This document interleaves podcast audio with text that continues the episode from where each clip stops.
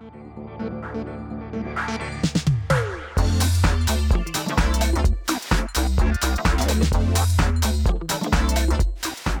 televízni diváci, dovolte mi, aby som vás privítal pri sledovaní relácie s názvom Flashbacky. Naším dnešným hostom je Martin Janus, ktorého vítam v našom štúdiu. Martin, ahoj. Ahoj, ďakujem za pozvanie. Martin, ďakujeme, že si prijal toto pozvanie a prišiel. Ešte predtým, než sa pustíme do našej misky otázok, ja len privítam aj všetkých tých z vás, ktorí nás počúvajú v Rádiu Mária, na Spotify a ďalších streamovacích platformách a takisto nás pozerajú na našom YouTube kanále s názvom Godzone Daily. Samozrejme neobídeme ani vás, milí televízni diváci v televízii Noé. Urobte si pohodlie a veríme, že dnešný podcast bude pre vás naozaj povzbudením. My sme sa dokonca s Martinom ešte predtým, než sme začali nahrávať, modlili, aby to tak aj naozaj bolo. A chceme vám povedať, priatelia, že sa modlíme aj pred každým týmto podcastom, aby to, o čom sa budeme rozprávať, aby to, čo, o čom sa budeme zdieľať, bolo pre vás povzbudením. Aby si to Pán Boh celé použil pre budovanie našej spoločnej viery. Martin, na úvod pre každého hostia v našej relácii máme takúto misku otázok. Uh, je to taká srandovná miska, lebo sú v nej aj také seriózne otázky a sú v nej aj také povrchnejšie, ľahšie, dalo by sa povedať. V každom prípade táto miska otázok by nám mala o tebe prezradiť tož, trošku viac, ešte predtým, než ťa predstavím teda tak oficiálnejšie. Mm. Ja ťa teda poprosím, vyťahni si tri za sebou. Môžeš rovno. Môžeme rovno tri. Rovno tri, kľudne, akože môžeš to hneď uh, takto nech to odsype a prečítaj ich nahlas potom a odpovedz, ako uznáš závodné. Mne raz jeden človek povedal, taký múdry človek, že štandardne ľudia nevedia odpovedať na ťažké otázky bez prípravy, tak uvidím, že čo zvládnem. Áno, áno, to si veľmi dobre povedal, pretože toto je presne bez prípravy, priatelia. A čo bolo v poslednej sms ktorú si poslal? to, to je dobrá otázka. To je, nebezpečná. To je veľmi nebezpečná otázka. A napísal som prepač dnes wow. ráno. OK, dobre. Manželke. A, tak... Um, Neviem, či asi nebudem rozoberať ďalej. Nemusíme, ale, ale bolo to, prepač. v každom prípade Posledná ďakujeme za tvoju úprimnosť, že si sa takto rozhodol teda odpovedať. Máš radšej kávu alebo čaj? A som teraz v období, akože keď uh, pijem menej kávy, mal som také obdobie, že som pil 4 kávy denne, okay. takže pred raňajkami, po raňajkách, pred obedom, po obede a tak. A teraz trochu uh, menej pijem kávy a začal som, alebo vrátil som sa k čiernemu čaju s mliekom, uh-huh. takže mám rád aj jedno, aj druhé, ale v podstate teraz mi aj viac chutí ten čierny čaj s mliekom a cukrom. Tam ten cukor trošku dáva tomu a, takú, takú lepšiu chuť. Dával si si cukor aj do kávy? Dával som si niekedy dávno cukor aj mlieko do kávy, čiže pil som také kakauko. Uh-huh. Potom postupne som prechádzal od toho, že som mal asi 2,5 lyžičky cukru, som zišiel na pol lyžičky cukru a potom som išiel takým tým procesom, že som začal, že, á, že idem bez, ale to bolo tak... Uh, Uh, nechutné, že som s tým zapasil veľmi dlho, ale nakoniec som sa dopracoval k tomu a už si aj neviem predstaviť, že by som pil kávu s cukrom. Wow! Martin. Čiže už dlhšie pijem kávu bez cukru. Super v tomto ja len poviem, že sme určite na jednej lodi, čo sa mm. týka mm. kávy, lomeno kaká. Ktorý film si videl najviackrát? Mm. tak to je tiež dobrá otázka. Ja mám eh, niekedy 98. asi, alebo tak nejak vyšiel Matrix, ten veľmi prvý úplne. A ten som videl naozaj viackrát a bol to film, ktorý ma veľmi oslovil, veľmi ovplyvnil. Ešte v tom čase som si dal poster nad postel, kde, bola, a, kde bol Neo a proste, no myslím, že Matrix bol taký jeden z filmov, ktorý bol ktorý bol pre mňa taký, čo ma najviac oslovil. Takto s odstupom času ja len takú doplňujúcu otázku. Čo je to, čo ťa na tom filme tak fascinovalo, alebo čo sa ti tam tak najviac páčilo, že to tak utkvelo v tebe? Jedna vec je, že ako to oni urobili, myslím si, že, že všetky tie scény, ktoré boli, akože aj tie bojové, alebo takto, že ten, ten spôsob s tými kamerami a takže bol úplne revolučný, že dovtedy sa to asi tak nepoužívalo. Čiže to technické spracovanie, ale aj ten motív, alebo aj tá, ten, to, ako, ako to bolo urobené, alebo tá myšlienka toho, myslím, že bola taká veľmi hlboká. Dalo sa v tom nájsť veľmi veľa a zároveň ja mám rád veľmi sci-fi. OK, dobre. Výborne, Martin. Ďakujem ti krásne. Priatelia, práve sledujete Godzone podcast s názvom Flashbacky a my s Martinom Janusom ideme ďalej. Milí televízni diváci, milí poslucháči, práve sledujete Gádzom podcast s názvom Flashbacky s Martinom Janusom, ktorý je našim dnešným hostom. Ideme ďalej a ešte predtým, než sa pustíme do našich otázok, ja by som len chcel pozdraviť touto cestou všetkých našich pravidelných podporovateľov projektu Gádzom, pretože vďaka vašej šedrosti môžeme robiť službu, ktorú robíme na Slovensku aj v Českej republike, za čo vám ďakujeme. Ak by ste sa o podpore našej služby chceli dozvedieť niečo viac, pozývame vás na stránku podpora.godzone.sk. Martin, ja by som ťa na úvod trošku rád predstavil. Určite nás, teda určite teba predstavila trošku viac aj naša miska otázok, e, v rámci ktorej sme sa dozvedeli o tebe niečo viac, ale keby som mal ísť trošku hlbšie, tak by som o tebe povedal určite, že si že si muž, ktorému horí srdce pre službu mužom. A konec koncov hovorí o tom aj tvoja služba alebo projekt, ktorý sa volá Jeden muž, e, v rámci ktorého je vízia pomáhať mužom v ich osobnostnom rozvoji, v ich duchovnom raste mm. a dalo by sa možno povedať aj, že e, v takom prevzatí zodpovednosti za veci, ktoré sú nám ako mužom zverené v tomto živote, či už je to naša rodina, či už sú to naše manželky, naše deti, mm. naše priateľky, naše snúbenice, naše poslanie, ktoré máme od Boha v tomto živote. Zároveň si stál pri zrode projektu, eh, ktorý sa volá Otcova stodola, ktoré je v podstate aj späté priamo s mužmi, pretože na tomto mieste sa zároveň deje táto služba mužom a je s ním teda úzko spojená. Otcova stodola je fyzické miesto na Sliači, mm. um, kde sa teda stretávajú muži a kde slúžite, o čom nám určite povieš viac. A ja by som sa však na úvod nášho podcastu chcel spýtať takú našu možno až tradičnú otázku, pretože náš podcast sa volá Flashbacky a vždy sa snažíme s každým hosťom um, trošku zreflektovať taký ten flashback, taký ten moment obrátenia, stretnutia so živým Bohom, s Ježišom. Kedy a ako to nastalo v tvojom živote? Uh-huh. Tak ja som chodil do kostola od mala a som vďačný rodičom, že ma, nás viedli k tomu, alebo že nám odovzdali vieru, a, ktorú mali. Ale niekde asi okolo toho pubertálneho veku alebo okolo puberty myslím, že som to trochu tak ako keby a, viac zanechal. Že aj keď som chodil do kostola, tak potom som išiel na nejaké také iné chodníky alebo iné záľuby a takže ja neviem, že som viac začal s kamarátmi chodiť na pivo alebo mal som frajerky a tak ale uh, si pamätám, že keď s mojim najlepším kamarátom, s Lukášom, že niekde keď sme mali asi 24, 25, tak stále pri štvrtom pive sme začali riešiť, že, že v podstate máme všetko, obidva sme vtedy bývali v zahraničí, robili sme v zahraničí, mali sme peniaze, mali, no proste, že, že mali sme to, čo svet kvázi ponúka, ale zároveň sme prežívali takú prázdnotu, alebo to, že, mm. že nás to nenaplňalo. Ale dokázali sme to otvoriť e, väčšinou až pri tom štvrtom pive. A on vtedy rozprával s mojou sestrou, ktorá, ktorá bola hlboko veriaca už vtedy. A povedala, že, že môžeme ísť na nejaký kurz, kde by sme sa možno viac dozvedeli o Bohu, alebo kde by sme možno hej, tak pre, mohli prehlbiť tú svoju vieru. On povedal, že, že sám nejde, že mám ísť s ním. A, tak vlastne nás moja sestra prihlásila a išli sme na kurz Filip do Vážca a bol to pre mňa, akože na jednej strane, že som tam išiel s tým, že veď ja chodím do kostola od mala a v podstate... Áno, žiadny Bohu, problém v podstate veď, nejaký nie je. Áno, že, že o Bohu viem, neviem čo všetko. Áno. Mal som dokonca na vysokej škole nejaké skúšky z teológie, takže som si povedal, že, že proste, že nič nové. Uh-huh ale bol to, myslím, že trochu iný, iné, iné duchovné cvičenie, ako som zažil dovtedy. Modlili sa za nás, ale to, čo, to, čo ja vyhodnocujem ako úplne najdôležitejšiu vec, že som tam podpísal, že odovzdávam život Ježišovi Kristovi.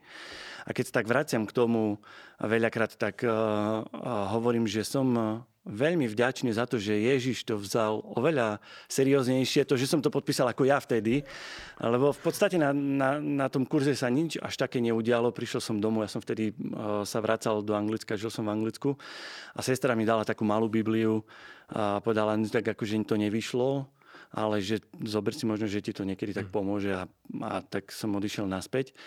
A neviem presne, koľko to bolo, aký čas, možno, že mm, pár týždňov, ale že namiesto toho, že by som išiel do krčmy, som zobral tú Bibliu do ruky, otvoril som ju a čítal som tam o tom, ako myslím, že Pavol a Silas alebo Pavol s niekým trpeli pre meno Ježiš a strašne boli šťastní, že mohli trpieť, že ich tam zbili a boli uznaní hodných za, za to, že aby trpeli pre meno. A pre mňa toto vtedy ako keby ožilo to slovo. Prvýkrát v živote, akože ja som ministroval 12 rokov a som počul veľakrát e, Božie slovo počas svätých homší a tak, ale prvýkrát som zažil, že to slovo ožilo, že ako keby vystúpilo z tej, z toho, z tej, z tej Biblie, z tej knihy ten text a proste som zažil to, že že sa ma, že sa ma Duch Svetý dotkol. Že, že tie slova, akože nie je to ľahké, ľahká stať a možno, ja neviem prečo práve toto, uh-huh. ale že tam ja datujem ako keby to, že sa ma prvýkrát Duch Svety tak, eh, tak dotkol. A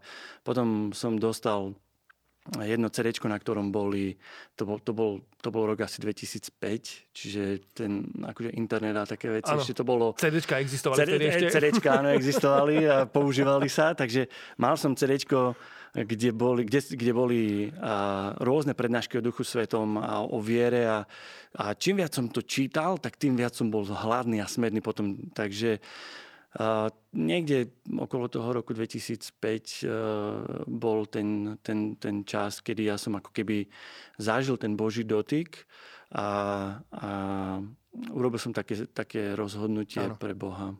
Čo potom nasledovalo v tvojom živote? Ako sa zmenil tvoj život oproti tomu, čo si žil predtým? Uh, veľmi som si začal uvedomovať to, že som v živote veľa dostal. Že dovtedy som... Uh, a keď som žil v Anglicku, tak e, som ako keby išiel viac za svojím, mm. že čím viac zarobiť, e, vidieť, zažiť a tak ďalej.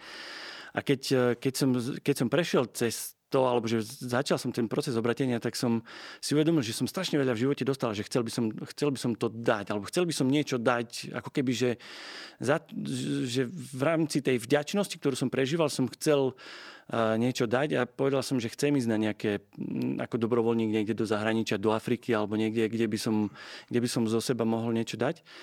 A uh, naskytla sa taká príležitosť, že som mohol ísť do Kazachstanu, ale ešte predtým som mal taký rok eh, v dieceznom centre pre mládež vo Vážci. Ja to nazývam, že to bol taký detox zo sveta pre mňa. Ja som odišiel z toho Anglicka a bol som rok v tom, eh, v tom centre pre mládež a potom som išiel na necelý rok, eh, tiež na školský rok do Kazachstánu, mm. kde som pomáhal Vladovi Zurendovi, ktorý, ktorý tam bol ako kňaz v Karagande. Wow. Takže pre mňa to bol taký, uh, taký čas. Na jednej strane, akože všetci moji kamaráti v Anglicku nechápali, že lebo som mal dobrú prácu, dobre platenú a tak, že keď som mi povedal, že idem dobrovoľničiť, tak ano. akože oni ukazovali na rôzne časti na tele, hlavne hore. Ale, ale, ale mne dokonca akože som zažil to, že, že šéf prišiel ku mne a, a keď som povedal, že odchádzam, tak uh, veľmi ťažko to, to znášal a prišiel potom na druhý krát ku mňa. Tak sme sedeli a mi ukázal, teda dal mi uh, zmluvu, že, že mi chce zvýšiť plát a mi hovoril, že on si kúpi jachtu a bude proste len z jachty, ako keby, že ja mu budem riadiť tú firmu. Aha, a že... chcel po, po, akože dať na vyššiu pozíciu. Ja, ja som mu viac menej pomáhal v tom, že som mu vycvičil asi 90% ľudí, ktorí prišli do firmy. Uh-huh. Nakoľko keď som tam prišiel, tak sme boli traja, ja jeden Angličan a on bol taký na poli asi Talian a že by som mu viedol tú celú firmu a proste dosť tak um, tlačil na mňa. Taká lukratívna príležitosť zároveň. Viac menej, viac menej áno, ale v tom bode som vedel, že keby tam bola akákoľvek suma, že by som to nevymenil za to, čo som prežil, že za to rozhodnutie, alebo za to, že, že som chcel ísť preč. Hej, že, som, že som chcel ísť za tým Ježišom, ktorého som spoznal. Áno. Povedz nám o tej skúsenosti v Kazachstane. Uh, išiel som, bolo to zaujímavé, lebo išiel som tam s tým, že idem dávať, že ako som to spomenul, hej, že z tej vďačnosti, že proste koľko som prijal, tak teraz tam idem dávať. Ale keď to spätne som potom hodnotil, tak som oveľa viac prijal, ako som dal. Že na jednej strane áno, že sme tam pomáhali a, a aj nejaké praktické veci, aj potom sme pomáhali s mladými skupinky alebo spoločenstvo a tak ale že, že v podstate, keď som sa pozrel naspäť, tak pre mňa to bola obrovská skúsenosť. S tým, že napríklad ja, keď som sa z Anglicka vracal na Vianoce alebo na dovolenku domov, tak stále som sa vrácal ako do nefunkčnej krajiny na Slovensku, že tu je všetko zlé, nič tu nefunguje a tak. A keď som sa vrátil z Kazachstanu, tak som sa vrátil ako do zasľubenej zeme, že proste áno, že toto je tá krajina, kde, kde to je super. Čiže aj veľakrát akože my možno, že záleží, s čím sa porovnávame. Áno, áno. čiže ten uhol pohľadu vlastne, tá perspektíva je veľmi Áno, dôležitá. áno. Martin, spomínali sme na úvod, že ti horí srdce pre službu mužom. A mňa by zaujímal taký ten možno bod v tvojom živote, ak nejaký taký nastal, že kedy si ty vo svojom živote prežil, že si teda muž, mm-hmm. že máš na to. E, Ja si spomínam, John Eldridge vo svojej knihe Divoký v srdci opisuje takzvanú iniciáciu za muža. Mhm. Niečo také možno ako sa e, deje v nejakých starodávnych kmeňoch, kedy sa z mladého muža stane e, dospelý muž, prejde Mhm. nejakým procesom, možno nejakým rituálom a tak ďalej. V našej kultúre je to možno vyzerá úplne inak. Um, ako to bolo u teba? A je toto dôležité podľa teba v živote muža vedieť taký ten bod, že Uh, Zaujímavé je aj, čo si spomenul Johna Eldridge a Divoký v srdci, že ja som asi tú svoju mužnosť nejakým spôsobom dlho neriešil, že s chlapmi sme išli na pivo a to bolo asi všetko, hej, že a, aj keď som sa oženil, tak a, vlastne som si povedal, že alebo tak, že som to neprežíval, že potrebujem ešte nejaké iné chlapské kamarátstva, alebo proste, že, že zažívať nejaké bratstvo, alebo, alebo nejak sa zameriavať na svoju mužnosť. A dokonca som dostal tú knihu Divoký v srdci a myslím, že to bolo niekedy okolo roku 2008 a som to otvoril a začal som to čítať a, a on tam na začiatku tak uh, veľmi poeticky píše, že píše o koňoch, západ slnka, polia všetko toto. A ja som asi tri strany prečítal a som si povedal, že to nie je pre mňa, som mi dal do poličky a, a skôr som si povedal, že ja potrebujem nejaké fakty, body a tak ďalej, že čo mám robiť, aby som sa posúval uh, ďalej.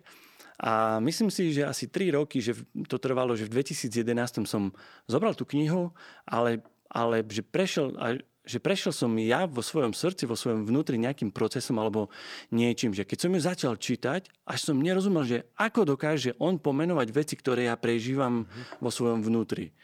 A zrazu som to čítal úplne ako keby, že iným z, z inej perspektívy a ináč som ako keby tak prijímal tie veci, ktoré, ktoré on tam píše. Že ešte tri roky dozadu som tam nebol na to, aby, aby som dokázal z tej knihy získať to, čo on tam, to bohatstvo, ktoré on tam vložil.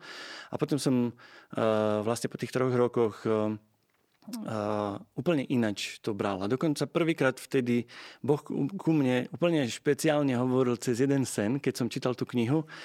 Uh, keď si spomenul ten jeden muž, tak uh, jeden muž je vízia o jednote mužov, že ja som uh, mal také obdobie, kedy som asi v 2010 čítal starý zákon a veľakrát to na mňa, na mňa vybehlo to, že Izraeliti išli do boja ako jeden muž a že, že máme, byť, máme byť ako jeden muž aj my a že presne som sa tak pýtal, že, že čo to je a že že máme ísť my v tej jednote, že máme aj my teraz byť ako Izraelti, že máme zapasiť ako jeden muž.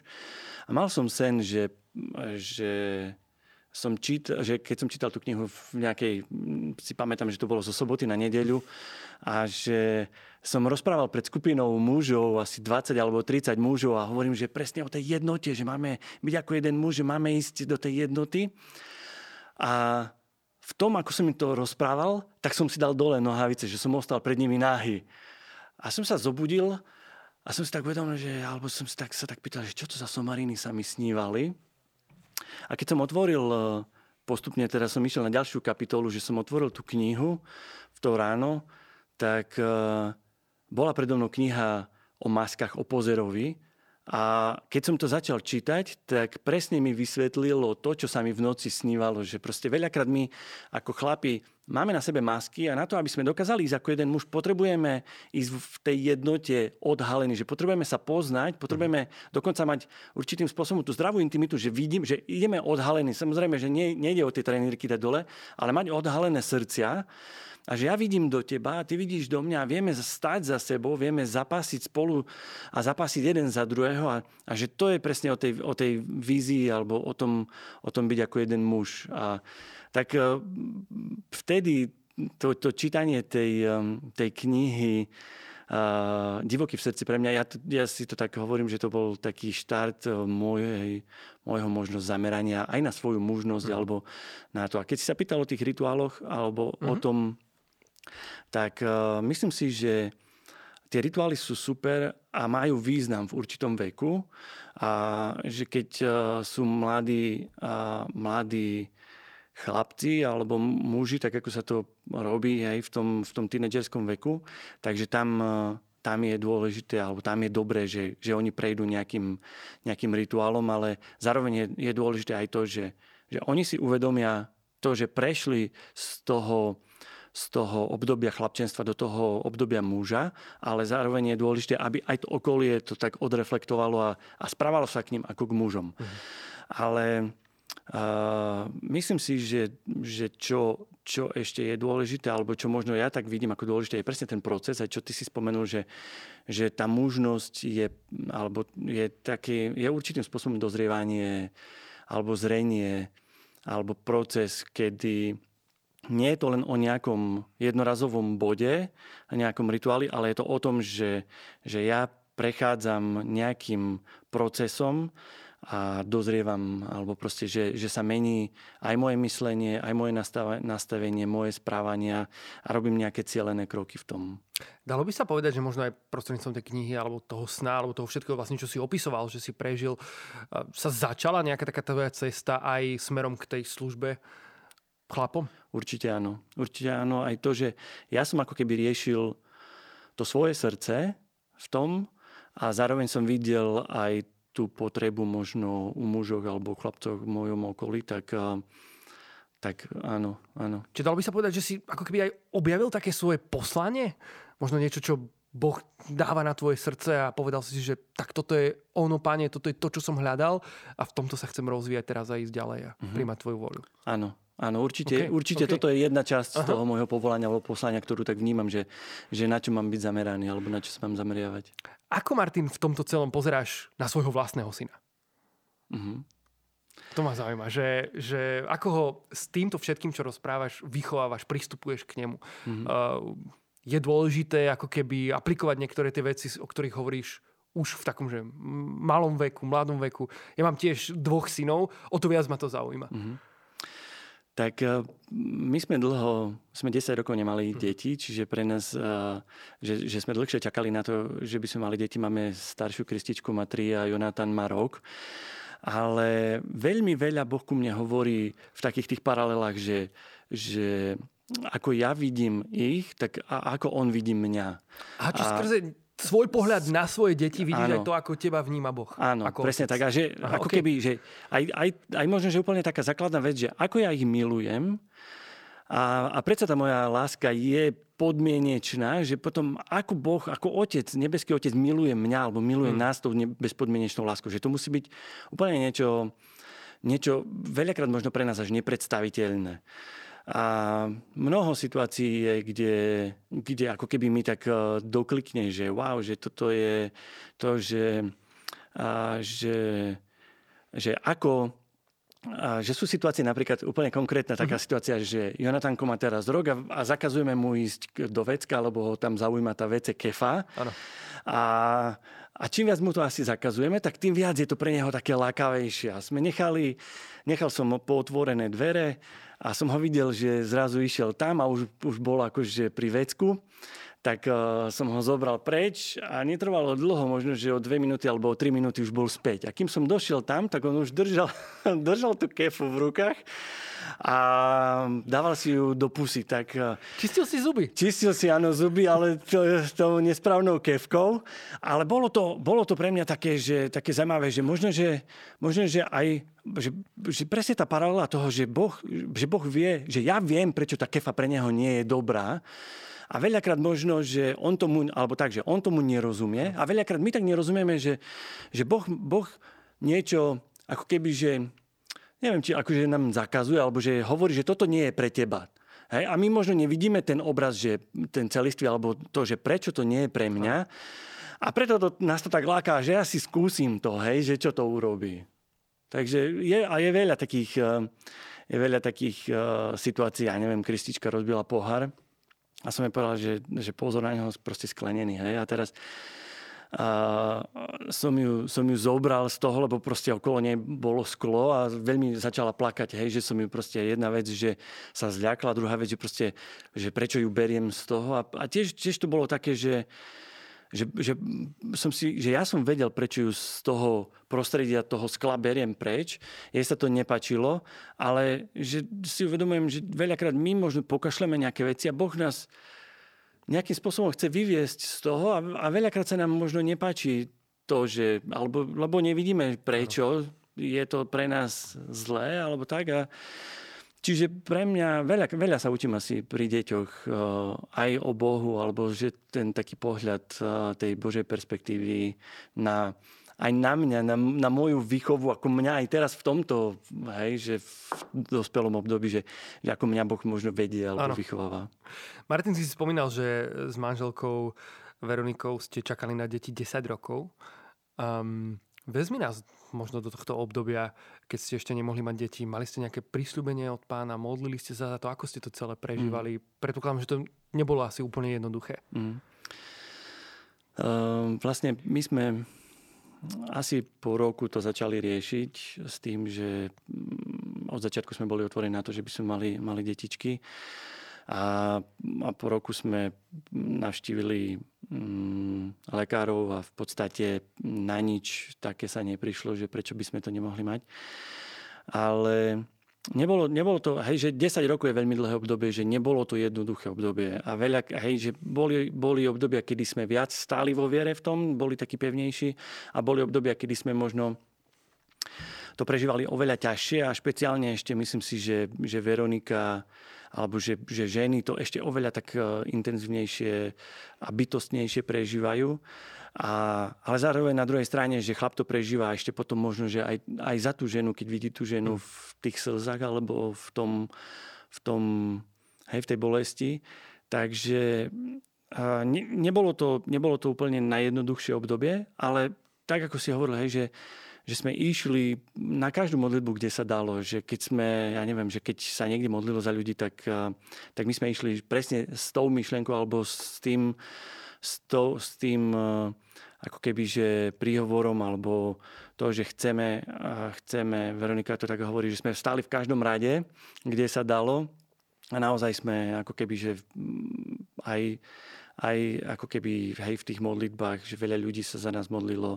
Mali sme veľa prisľúbení, veľa snov sme mali, ktoré nás vracali do toho. Veronika mala taký sen, že, že sme mali dieťa a že sa volalo Dejanus. Uh-huh. A, a pre nás to tak znamenalo, že, že bude to naše, lebo sme sa zamýšľali nad adopciou. Viackrát Veronika to tak prinašala na stôl, že, že poďme si adoptovať a pre mňa, a, že ja som v tom nebol taký úplne otvorený, a, ale vidím aj to, že, že Boh pracoval na mojom na mojom eh, srdci aj v tej oblasti, že som že sme si dali taký, taký ako keby, že deadline že niekde v polke roka, že do konca roka, keď nepočneme, tak sa dáme do toho, do, do tej čakačky, do toho zoznamu. A vtedy som videl to, že, že aj mne sa zmenilo to nastavenie eh, od toho, že teraz ja musím mať to také vysnívané rodičovstvo eh, do toho, že, že budeme mať dieťa, ktorému dáme šancu, možno, ktorú by on v živote možno nemal. Mm. Hej, že, že tá podstata od toho, že si naplniť ten, ten rodičovský sen k tomu, že, že budem tu preto, aby som miloval mm. to dieťa. Takže toto bolo pre mňa ako keby taká, myslím si, že taká, taká jedna z dôležitých mm. vecí v tom mojom srdci, v tom, v tom období čakania. Martin, pôjdeme ďalej v tomto rozhovore, ale v tejto chvíli sme vyčerpali náš čas pre televíziu Noé a pre vás, milí diváci, ktorí nás sledujete a pozeráte. Priatelia, veríme, že to, čo ste doteraz počuli, pre vás naozaj bolo povzbudením v tom, že Boh je živý a koná aj dnes. Prosím, poďte dopozerať tento rozhovor na náš YouTube kanál s názvom Gazon Daily alebo na Spotify si ho poďte vypočuť. Dajte si do vyhľadávania Gazon Podcast. My sa v tejto chvíli s vami lúčime a tešíme sa na vás s ďalším hostom v ďalších flashbackoch. Martin, ešte raz ďakujem, že si prišiel. Ďakujem. Ahojte.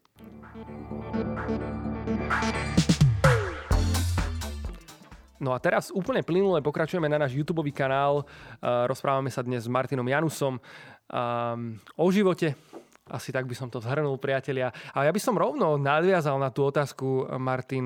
Bavíme sa teda o deťoch, o tom, že ste s Veronikou, s manželkou 10 rokov čakali na deti. Hovoril si o tom, čo Boh robil v tvojom srdci počas toho času. A mňa zaujíma, čo sa stalo potom, keď tie deti prišli?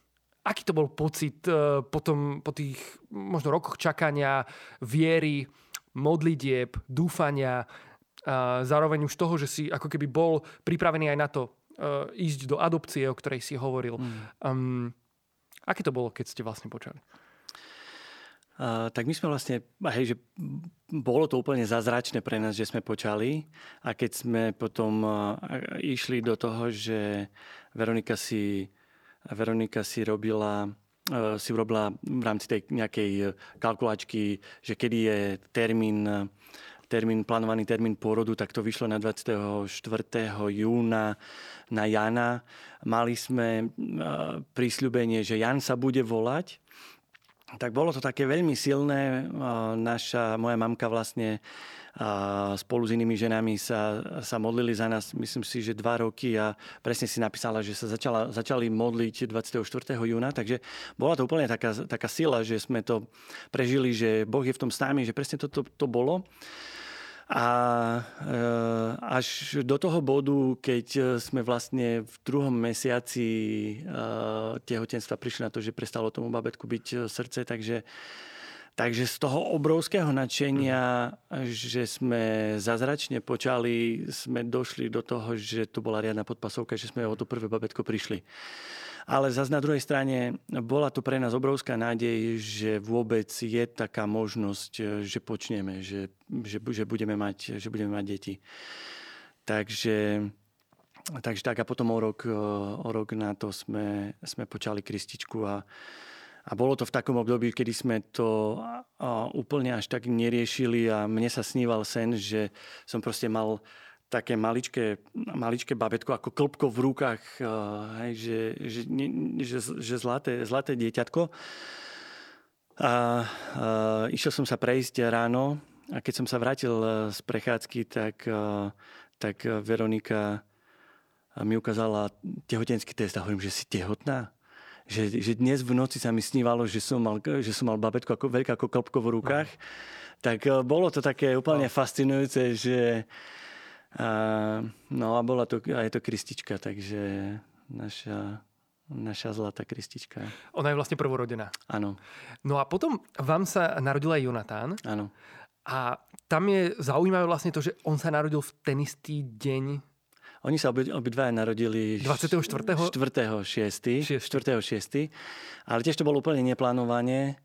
A, a vlastne, hej, že vlast, ja to tak hovorím vám, že Jonathan sa narodil e, dva roky po Kristička, ale dve hodiny skôr, že tam je roz, okay. rozdiel medzi nimi, že vlastne a Kristička sa narodila o pol štvrtej ráno a Jonatan asi o pol druhej, tak orientačne, ale mali rovnaké pôrodné miery, takže wow. hej, je to také, je to také, že vidíme v tom taký boží zásah, mm-hmm. že nejak sme to neplánovali, že by sa mali narodiť, aj ten vypočítaný termín mal byť uh, iný, ale že v podstate tak to vyšlo. To len čisto zo zaujímavosti, je to ano. také naozaj akože, že zaujímavé. Stretávaš sa s tým, že chodia napríklad za vami páry, ktoré majú problém počať s tým, že aby ste sa za nich možno modlili a uvoľnili nad nimi to, ten prielom, to svedectvo, ten mm. príbeh, to, čo ste zažili vy s Bohom? Máme aj vo svojom okolí alebo blízkych, ktorí, ktorí sú v tom procese a, a majú tú túžbu a modlíme sa. A naozaj, akože ja si uvedomujem, že to rodičovstvo, aj to otcovstvo, ako ho prežívam, že je úplne jedna z takých veci, ktoré človeku dávajú najviac takého takej satisfakcie, že, že proste, že je to niečo, že keď príde, samozrejme, že sú aj ťažké momenty, ťažké chvíle v tom, pri tej výchove, ale že keď príde Kristička ku mne, objíme ma, že milujem ťa, alebo proste dá mi pusinku a tak, že sa úplne roztápa moje srdce. Takže by som to tak doprial naozaj všetkým a všetkým, ktorí majú tú túžbu. Žehnáme touto cestou. Mm, amen. Všetkým, ktorí nás počúvajú, ktorí nás v tejto chvíli sledujú. Amen. A nech naozaj Boh rozmnoží toto svedectvo. Amen. Konec koncov to je to, prečo si ich hovoríme. Nie? Mm-hmm. Prečo zdieľame tie svedectvá. Nie preto, aby sme sa chválili my, že čo sme dosiahli, ale preto, aby sme hovorili o tom, čo Boh urobil a čo môže urobiť. Pretože mm-hmm. keď vidím v tvojom živote, čo Boh urobil, tak som nadšený z toho, že wow, on to mm-hmm. predsa môže urobiť aj v mojom živote. Áno. A mám tu nádej oveľa väčšiu. Áno. Áno, ako keby, že dávame príležitosť Bohu to urobiť tým, že, tým, že o tom hovoríme, alebo tým, že, že, si to, že sa k tomu tak vraciame, tak dávame príležitosť Bohu. A hovoríme o tom, že čo urobil, aby to mohol urobiť ešte raz. Áno. Amen. Martin, poďme trošku späť k službe mužom. Povedz nám, to miesto otcova stodola. Bolo to niečo také vysnívané, čo si mal, uh, alebo čo ste možno mali v nejakom mm-hmm. spoločenstve, že, že chcete mať také miesto, kde by sa mohlo slúžiť mužom, kde by chlapi mohli prísť. Mm-hmm. Um, ako to bolo? My sme v roku 2013, 14, 15 urobili tri stretnutia, v Tátrach sa to volalo Band of Brothers, a s tým, že sme boli ako tým na Slovensku a pozvali sme si tým e, z Ameriky. Tam to boli chlapi, ktorí sa už 10 rokov stretávali a išli tiež podľa Eldridgea a mali, mali proste tam svoj barn, kde, kde proste rozvíjali tú svoju mužnosť. A boli to stretnutia, ktoré myslím si, že priniesli veľa a vtedy to ešte nebolo úplne také, také také ako keby, že rozšírené, že by sa chlapi stretávali. Myslím si, že to bolo trošku také, také pionierské niečo. Ale to, čo som si uvedomoval, je, že stretnúť sa raz za rok nestačí. A že z toho vlastne vznikla taká myšlienka, alebo aj taká túžba, že vytvoriť nejaký priestor, kde by sa mohlo uh, pracovať s mužmi alebo proste venovať sa mužom alebo kde by sa mohli chlapi stretávať pravidelnejšie alebo nejak systematickejšie. A v roku 2015 sme dostali do správy starý dom vo Vážci, ktorý sme začali opravovať a, a, a začiatkom roka 2018 sme, ho, sme ukončili tú prvú fázu tej, tej opravy, aby sa to mohlo spustiť alebo aby sa to mohlo začať používať a, a, a hej, to bolo také, že, že vzýšlo to z toho, že sme niečo robili, ale videli sme, že tá tá potreba je ešte oveľa väčšia, ako, mm. ako možno sa stretnúť práve raz za rok. Aj keď tie stretnutia, že a malo, to, mal, malo to ohromnú dynamiku, že tam bolo od 120 do 180 chlapov, že keď sa 180 chlapov spolu modli, tak e, je to riadna sila. Ale zase, keď ideme spoločne možno v skupinke 20, 30, tak má to zase úplne inú, inú mm. dynamiku, inú hĺbku. A keď uh, sa rozdelíme do skupiniek po 4, 5 a dokážeme sa zdieľať, tak uh, že vytvoríme to bezpečné prostredie, kde chlapi sa neboja otvoriť svoje srdcia, tak uh, je, je, to, je to riadna sila, keď sa dokážeme otvoriť a pozdieľať byť pred sebou nahý, ako sme sa rozprávali v podstate. Dať dole trenírky, presne. Dať dole, dať, dať dole trenírky. jasne. A, a byť, byť, byť, byť vykazateľný Áno. a zároveň ako keby, že potom si tak žehnať, že, že, že vidím, vidíš moje slabosti, uh-huh. ja, ti, ja ti akože pustím ťa do svojho vnútra, do svojho srdca, tu sú moje slabosti a viem, že, že ma povzbudíš, viem, že ma budeš stať za mnou ano. a že, že je tu to medzi nami to bezpečné prostredie, ano. že to nenájdem na Facebooku niekde zajtra alebo niekde. Hej, Jasne, proste, že... Martina, prirodzene mne tak ide hlavou, že ja sa nechcem vlastne zdieľať o svojich slabostiach, pretože vtedy sa práve cítim slabý.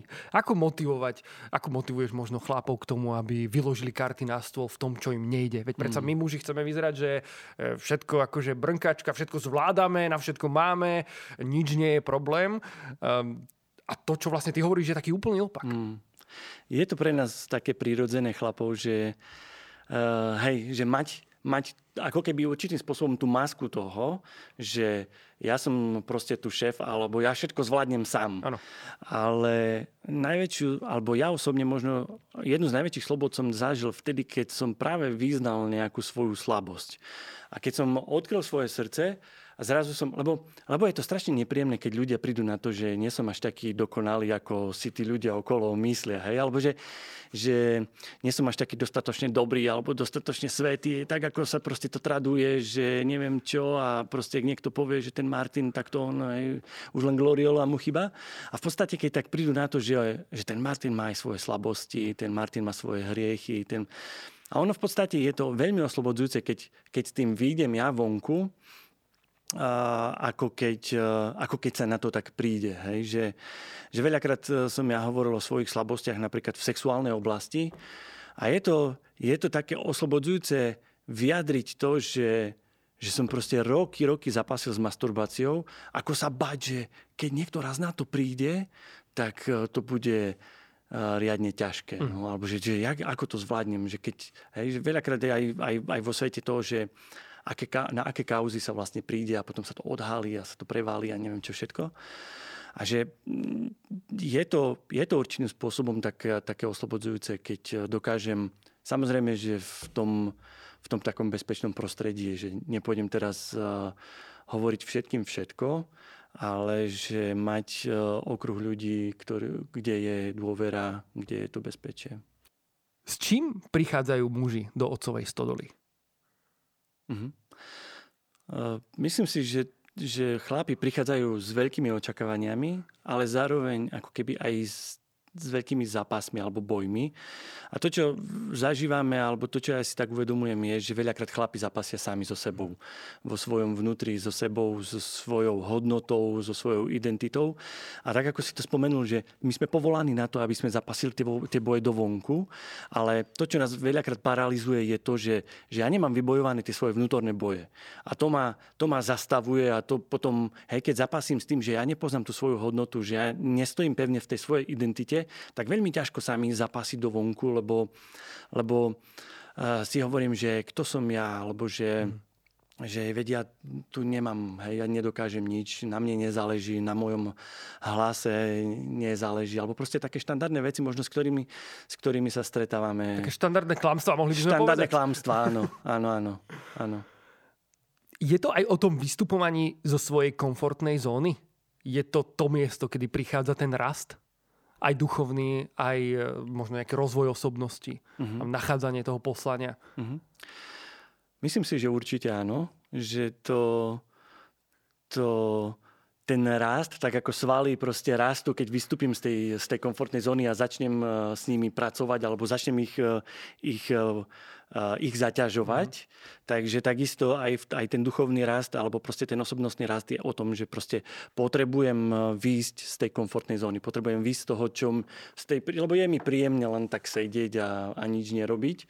Nezažívam nejaký diskomfort, ale že e, že ten rast je o tom, keď, keď dokážem výjsť z toho. A ja to tak hovorím vám, že, že jedna vec je ako keby výjsť z tej komfortnej zóny ale druhá vec je potom, že ju rozšíriť, tú komfortnú zónu. Že tam, kde som sa cítil nekomfortne, tak, e, tak dokážem ako keby, že sa prekročiť a dokážem e, tú komfortnú zónu ako keby tak uchovať alebo zachovať. Že možno nie, niektoré veci, ktoré boli pre mňa problémom, tak prestanú byť problémom. A, a budem ako keby, že v tom taký... Uh, silnejší alebo čiže, stabilnejší. Čiže to, čo bolo pre teba v živote výzvou, z toho spravíš komfortnú zónu ano. a takto rozširuješ svoje portfólio komfortných zón vo svojom živote, ale v tom dobrom slova zmysle. Áno, áno.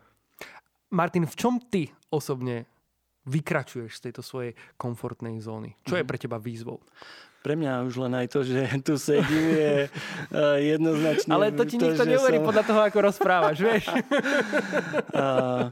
je pre mňa stále vystupovanie na verejnosti alebo aj, aj niečo také určite vystúpenie z komfortnej zóny. Okay. Ale e, keď ma zavoláte ešte raz, tak potom e, budem e, možno, že alebo nie, keď bude nejaká iná príležitosť, tak, tak si tak otestujem, že či som tú komfortnú zónu za ne, zachoval, áno, alebo že áno, či áno. proste No, to bolo len vystúpenie z komfortnej zóny. Rozumiem, Ale, rozumiem. No. Takže, takže časom vlastne toto tu by sa ti malo stať takým komfortom, ktorý jednoducho, keď príde podobná príležitosť výzva, príjmeš bez akýchkoľvek e, nejakých strachov alebo pochybností. Presne tak. Presne tak. Presne tie strachy a pochybnosti to je vec, ktorá, ktorá nás tak chce zachovať v tej takej našej ulitke alebo v tej našej existujúcej komfortnej zóne. Poznám takú výzvu Exodus 90 sa to volá. To je podľa mňa jedna z víziev, ktorá naozaj pozýva mužov, ale aj ženy vystúpiť zo svojej komfortnej zóny. Absolvoval si to aj ty? Uh-huh, absolvoval som to, a teraz neviem presne, asi dva roky dozadu. Uh-huh. Aké to bolo pre teba? Uh, určite to bola výzva.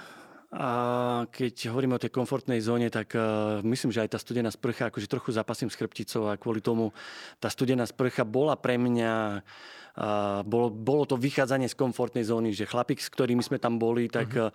som to videl, že oni rozšírili tú svoju komfortnú zónu, že išli, Marek, ktorý bol s nami, tak uh, proste išiel do jazera, akože v zime, plávať, tak akože to som povedal, že wow. A ja som akože vystupoval z tej komfortnej zóny, ale stále som sa tam vracal do toho. Ale pre mňa ako keby jedna z takých najsilnejších vecí z toho exodu bola práve tá skupinka alebo to spoločenstvo, ktoré sme s chlapmi vytvorili. Nebolo nás veľa. Vedol nás Matúš Reiner, ale dokázali sme, mali, dokázali sme v tom zdieľaní a v tých vzťahoch ísť tak hlboko, že, že to bolo pre nás také prínosné, že sme ostali spolu aj po exode uh-huh. a stretávali sme sa neviem jak dlho a hľadali sme proste uh, Hľadali sme, čo to znamená žiť tú zasľúbenú zem, lebo exodus je vlastne to, že vychádzam z Egypta a prichádzam do tej zasľúbenej zeme a potom, že sme sa zamýšľali nad tým, že, že čo to je to, že žiť tú zasľúbenú zem. Áno. A nie je to úplne tiež uh, jednoduché, lebo vlastne keď Izraeliti prišli do zasľúbenej zeme, tak bol to stále boj za bojom. Každú tú luku, každé to pole museli vybojovať. Aj napriek tomu, že to bola ich zasľúbená zem, uh-huh. že, mhm. že Boh povedal, že toto je vaše, ale museli proste zapasiť o to. Tak uh, to bratstvo, ktoré sme vytvorili, alebo to, tá, Hej, tá jednota, do ktorej sme vošli, bolo, bolo, myslím si, že jedna z takých najkľúčovejších vecí, alebo najvzácnejších vecí, ktoré mi ten Exodus dal. Sú niektoré veci z tej výzvy Exodus 90, ktoré sa ti potom, čo si to ukončil, stali takým, že v tomto idem ďalej akože normálka, už som si na to zvykol, a.k.a. stala sa z toho v tom pozitívnom slova zmysle moja komfortná zóna? Uh-huh. Uh, bral som to skôr ako ako výzvu, uh-huh. že som si povedal, ako keby na to, na to dané obdobie je to to, čo chcem žiť, alebo tak, hej, že, že aj v tom jedle, alebo v tej modlitbe, v tom pohybe, alebo proste, hej, tá sprcha a tak.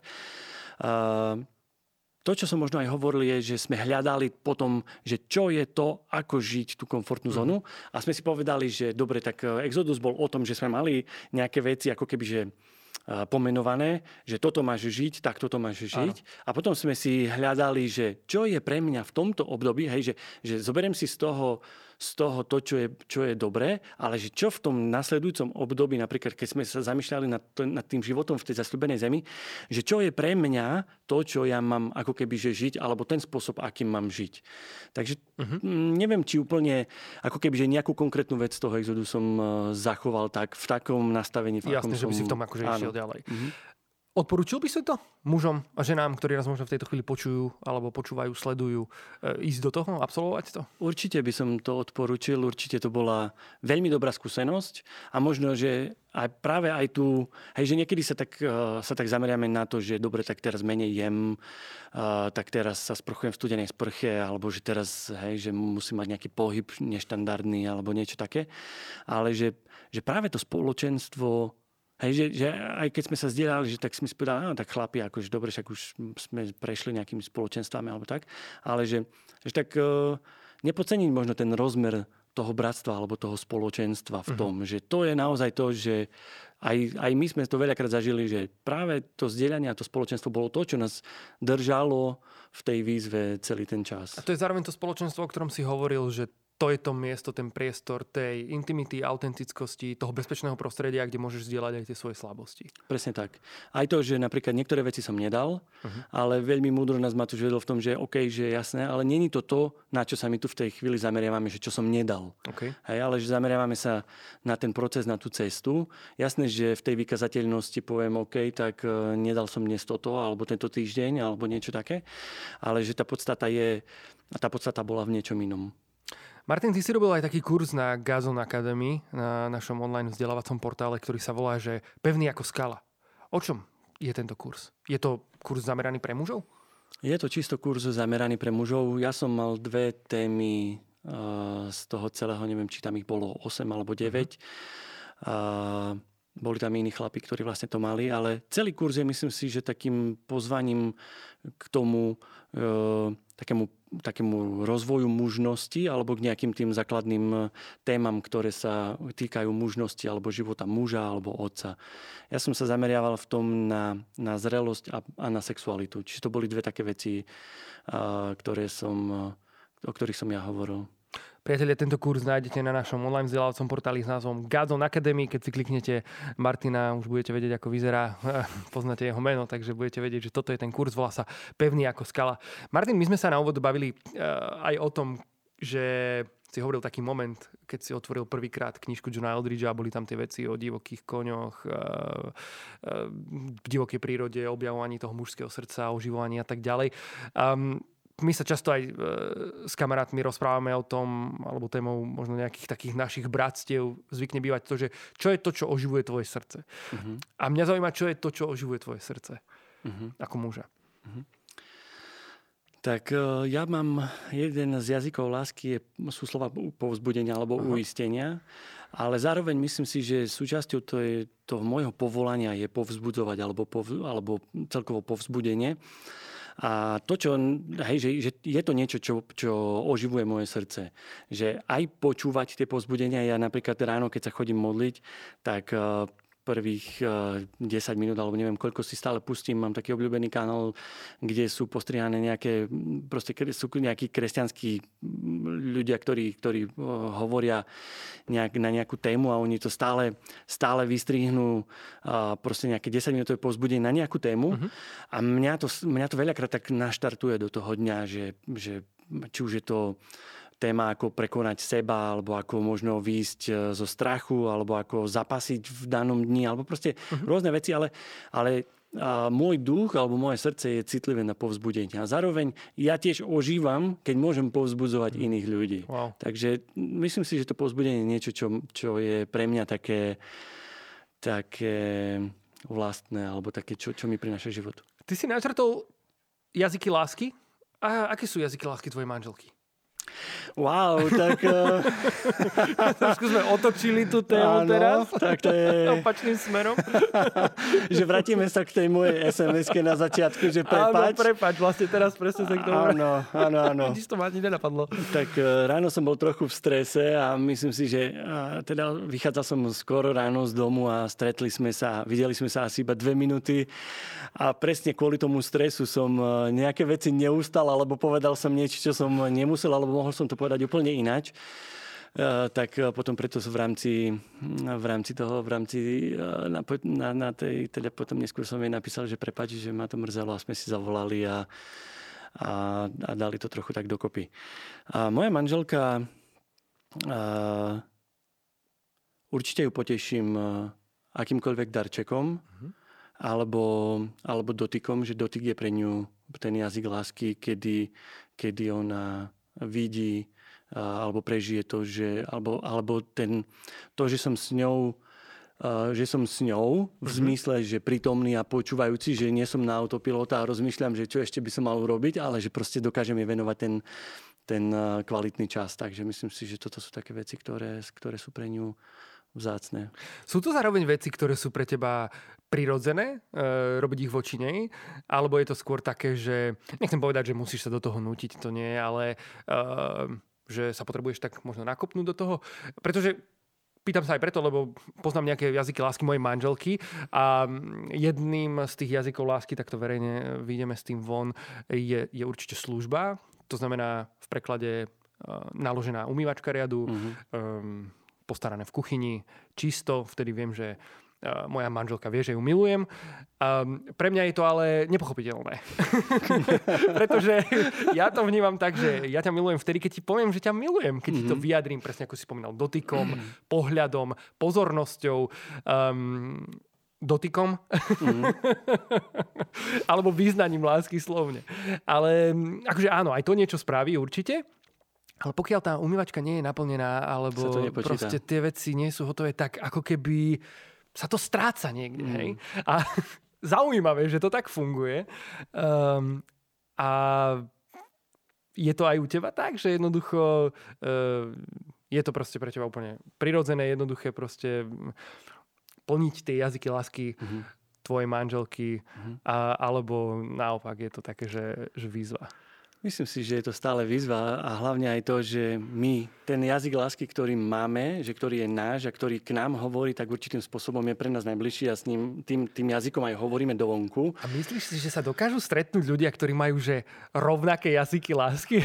To neviem že by presne. to akože vieš, že bolo pre nich úplne... Neviem presne, ale napríklad, eh, že keď, keď si tak, ja keď hovorím, že môj jazyk lásky sú slova povzbudenia, A niekedy, keď tak hovorím e, tým jazykom lásky na moju manželku, tak nie stále to tak padne na úrodnú pôdu. Hej, že, Presne to isté. Že doma nikto nie je prorokom, tak e, keď e, sa vložím do toho povzbudzovania, tak ona je viac na to, aby som ju vypočul. Rozumiem, ja som chlap a hneď začnem hľadať riešenia. Veľakrát sme narazili na to, že, že tam nebolo potrebné hľadať riešenie, len bolo potrebné ju vypočuť. Áno. Takže je to, potrebujeme asi ako chlapí cieľenie tak ísť, že a je super, že vieš, že tá náložená umývačka že funguje, je, že, áno, že, že to, to funguje. To. Zároveň stále robím tú chybu, že na ňu aplikujem tie svoje jazyky lásky. Vieš to, čo funguje na mňa, ale neuvedujem si, že proste toto nie je cesta. Áno, áno. No, no je, to, je to o tom, že sa zamerať a možno presne cieľenie, že, že niekedy sa tak potrebujem stopnúť, mm. že OK, že um, že sa zastavím a poviem si, že OK, tak k tebe hovorí niečo iné ako ku mne. Áno. Amen, tam by som absolútne dal bodku za tým, toto, toto úplne, že funguje. Um, Martin, ja tu mám na teba ešte posledné dve otázočky, uh, pretože sa blížime ku koncu nášho podcastu, ktorý je naozaj uh, aj pre mňa osobne plný povzbudenia, za čo ti ďakujem. Um, čítal som nejaký článok ešte predtým, než si prišiel trošku o tej službe jeden muž, o službe otcovej stodoly a tak ďalej. A niekde som čítal, že sú také e, dve veci, s ktorými sa často ako muži e, v spoločnosti alebo v dnešnej dobe boríme. A sú to také dva extrémy. Jeden je prokrastinácia a druhý extrém je zameranie na výkon. A mňa by zaujímalo, či ty máš s týmto nejakú skúsenosť od chlapov, s ktorými sa stretávaš a že čo to spôsobuje? Prečo to tak je? Mm-hmm. Ak to tak je? Uh, nie som odborník úplne, akože, ale môžem povedať nejaký svoj pohľad na to. A je pre nás, ako sme už hovorili, že, že pre nás chlapov je, je také prirodzené, ale zároveň také príjemné, keď zvládame veci. A čím viac zvládneme, tak tým si tak myslíme, že OK, že ja som super. A teraz aj to zameranie, že na ten výkon je jedna z vecí, ktorá nám dáva ten pocit satisfakcie toho, že OK, tak e, ja to zvládam a čím viac na mňa naložíte, tým to zvládnem a tým proste budem, hej, že si dobijame určitým spôsobom tú hodnotu toho, že, že od toho výkonu potom my odrážame tú svoju hodnotu. Čím viac ja zvládnem, tak tým väčšiu hodnotu mám. A teraz nechcem to nejak zovšeobecňovať. Určite Uh, nie som proti výkonu, ale niekde, nie, je niekde hranica, teraz som čítal, že sú manažery, ktorí robia 18 hodín denne, zarábajú neviem koľko, ale proste končia potom tak, že, že, sú, že, že sú na tých odvykačkách ako, ako workoholici. A teraz, že nájsť ten priestor, alebo ten, ten, ten, nájsť ten, ten balans alebo tú hranicu, že kde ten výkon je zdravý a potom kde už je za tou hranicou. Že... A potom, ale je to aj o tom srdci, že sa tak, sa tak možno, že vnútorne reflektovať, že čo mi to dáva. Hej, že ten výkon, že sám som si uvedomil veľakrát, že OK, wow, tak mal som také busy obdobie, že teraz ja nestíham, tak ja som tu asi, ja som taký dôležitý, hej, že proste... A teraz, že či si dobíjam to svoje ego tým, že som, hej, alebo tú svoju hodnotu, alebo stávam tú svoju identitu na tom svojom výkone, že ja som tu niekto, lebo ja tu mám ten výkon, alebo že či je to proste, hej, ten výkon ako keby prirodzenou súčasťou, že viem, kto som, viem, na čo som tu, viem, aké je moje poslanie a ten výkon následuje, ma nasleduje ako keby. Áno.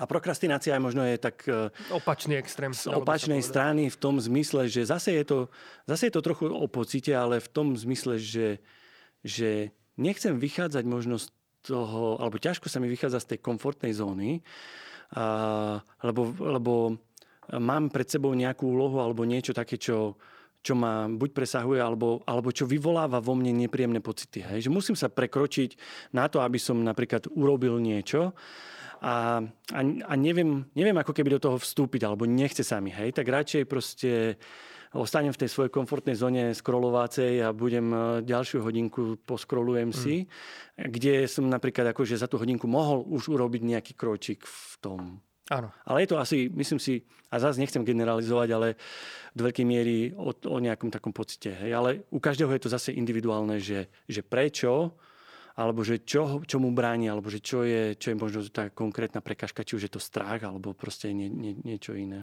Mohli by sme chlapov, ktorí nás teraz počúvajú, pozvať, prísť, možno odhaliť aj tieto veci práve do otcovej stodoly?